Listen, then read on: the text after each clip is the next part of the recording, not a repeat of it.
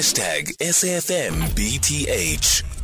According to the latest World Security Report, chief security officers have flagged load shedding and social unrest as the biggest disruptors to private security systems in South Africa. The research outlines the threat of social unrest is due to the contestation of public spaces as a response to the misuse of public resources, read corruption, and fraud. The report also unpacks regional trends on the continent, including the rise of internal threats from the recent coups that have taken place in the last 12 months. The report surveys 2,000 security actors across 30 countries around the world. Let's understand what all of that means. Tony Botes is National Administrator of the Security Association of South Africa. Uh, uh, unpack it. There's a lot of numbers that have come out of this report. Bottom line is uh, fraud, corruption, and uh, inequality is part of the problem. Tony?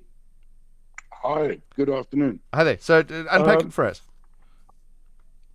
Yeah, the, the security industry uh, is obviously concerned uh, about the crime trends, uh, predominantly at the moment, uh, load shedding, creating opportunities for criminals to do things they would not do if they had not been load shedding. Like what? Um, domestic uh, robberies, break ins. Um, people being accosted in dark areas where, where there's no light after hours.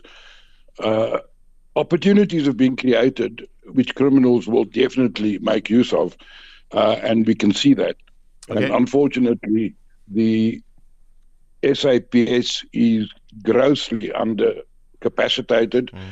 Uh, they do not have the staff levels, um, whereas the private security industry as an entity uh, with more uh, than 600,000 security officers in the country, according to records by the regulator, um, is a massive force multiplier. And fortunately, they are working very closely with the police in their areas of operation and in the various police precincts around the country.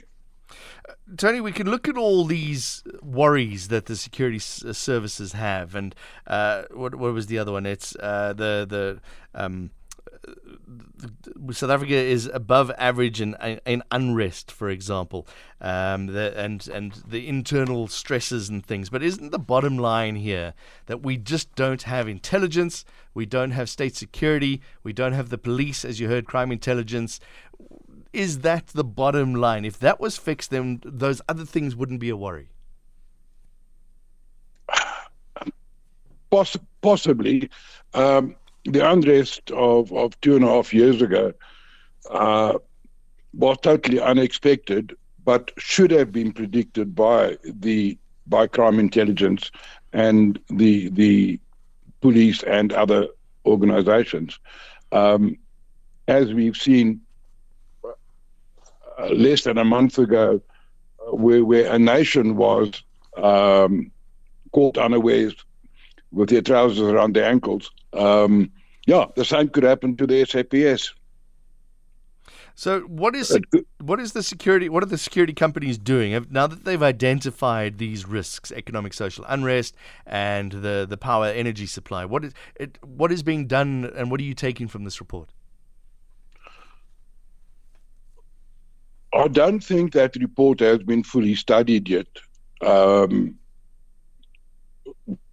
however, for well, since load shedding has started, the the private security industry has been working very closely with the law enforcement agencies.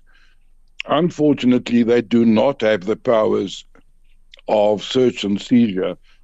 Uh, they are not peace officers. Mm which means that although they are they are the first responders in any any crime incident, uh, invariably private security is at the scene of the crime or the incident uh, long before the SAPS. All they can do is, if in effect, protect the scene um, to make sure that that nobody escapes or to ensure that the evidence is not disturbed.